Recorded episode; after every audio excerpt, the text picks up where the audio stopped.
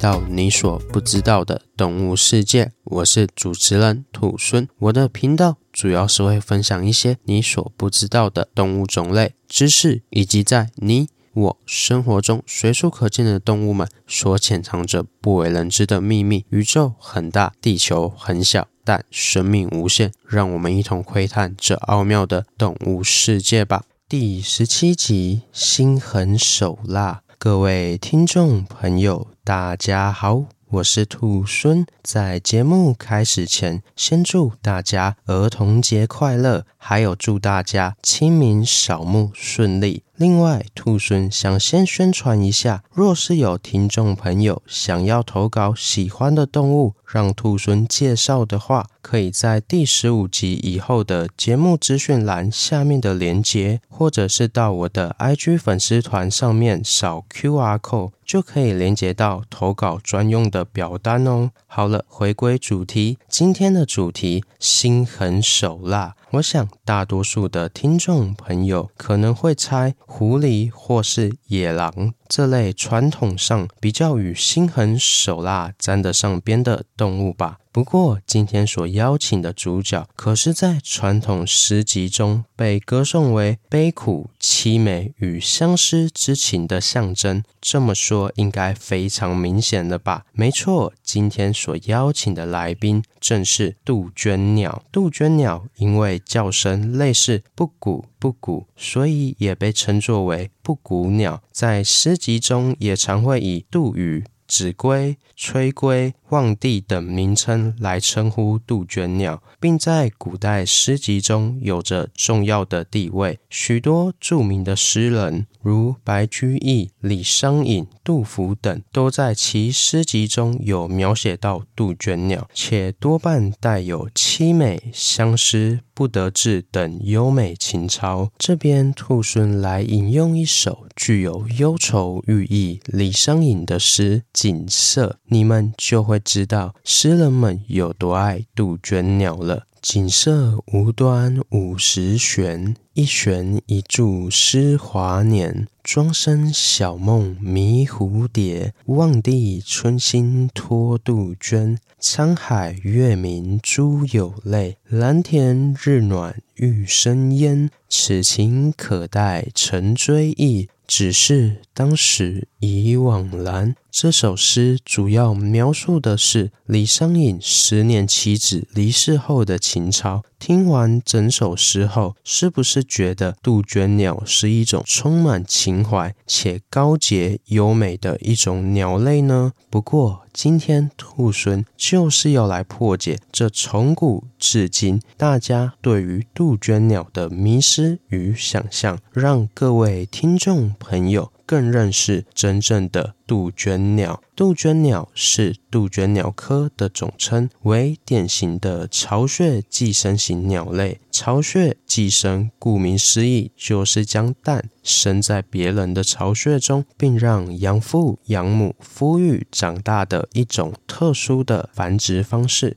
因此，杜鹃鸟本身就不需要筑巢、孵蛋、育儿等行为。从生物学的角度来说，是一种非常省力且有效的繁殖方式。但如果从人类的道德伦理来说，好像就没有那么光彩了。不知道古代的诗人要是知道杜鹃鸟的真相，会怎么想呢？听到这边，我想聪明的听众朋友。应该会想说，话是这么说没错，但是其他的鸟类难道就这么笨吗？没有办法分辨哪个是自己的小孩吗？其实不是这些鸟类没有办法分辨，而是杜鹃鸟的技术太高明了。其中又以大杜鹃鸟特别厉害，可以模仿出约一百二十五种鸟类的巢穴特征。在产卵到别人巢穴前，杜鹃鸟会运用各种诈骗手段来达成目的。首先，杜鹃鸟在犯案前会先挑选下手的目标，也就是杜鹃鸟宝宝的养父养母。通常，杜鹃鸟喜欢下手的对象是鹰科的鸟类。狡猾的杜鹃鸟还会偷偷观察这些被害者。在背地里找出他们的弱点，并且模仿这些被害者天敌的叫声来吓走被害者。如此一来，狡猾的杜鹃鸟就有了充裕的时间，可以开始犯案了。不过，别以为杜鹃鸟只是产了一颗卵就跑走了，心思缜密的杜鹃鸟还会选择较阴暗的巢穴。如此一来，被寄生的鸟妈妈就更不容易看出来杜鹃鸟的卵不是自己的孩子。同时，杜鹃鸟还会偷偷解决掉巢穴中另一颗卵，让时钟卵的数量保持不变。更厉害的是，杜鹃鸟还会根据巢穴中卵的花色，产下相似花色的卵。这样一来，养父养母回来后就不会对卵的花色还有数量起疑心。以上就是杜鹃鸟妈妈的任务了。不过，对养父养母来说，最可怕的梦魇现在才要开始呢。杜鹃鸟宝宝孵化的速度比其他鸟类都要快，大约只要十到十二天就可以孵化，所以杜鹃鸟宝宝可以先出生。出生后的杜鹃鸟宝宝就会开始拥抱其他卵，看起来非常的温馨。但是实际上，杜鹃鸟宝宝是把其他的卵当作竞争者，并会利用这种像是拥抱的行为，将其他的卵给推下巢穴中，最终一人独得鸟妈妈的爱。此时的杜鹃鸟宝宝应该是这样想的：嘿嘿，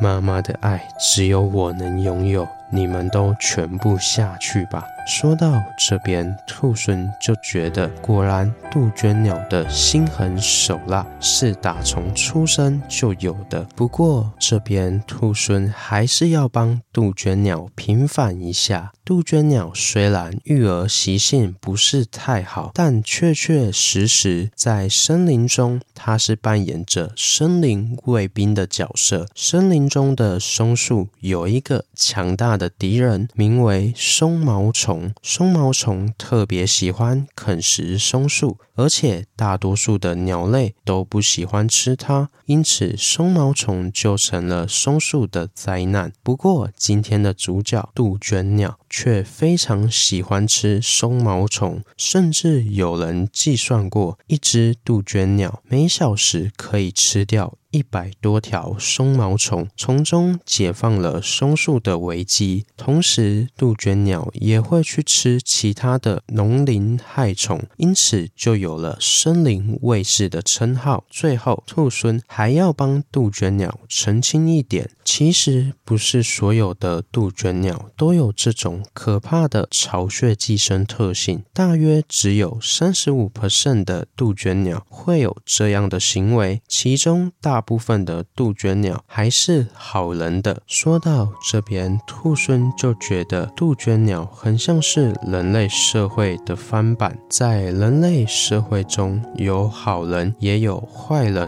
因此要如何分辨善恶，就变成了一件很重要的事情。不过事情也没有这么简单，因为善恶并不是绝对的。比如说，今天的大杜鹃鸟会将卵寄生在别的鸟类巢穴中，但这也是一种很有效的繁殖手段。因此，若是站在繁衍后代这一点，无疑是有效率的，但是站在道德这一点，绝对是会被否定的。因此，同一件事情就会因为角度的不同而有不同的观点与对错。所以，兔猻认为善与恶本就是一体两面，绝非三言两语可以道尽的。端看你从什么角度去思考。好了，今天的故事就分享到这边喽。对杜鹃鸟有什么其他的想法？欢迎到底下留言。如果喜欢我的节目的话，也欢迎追踪、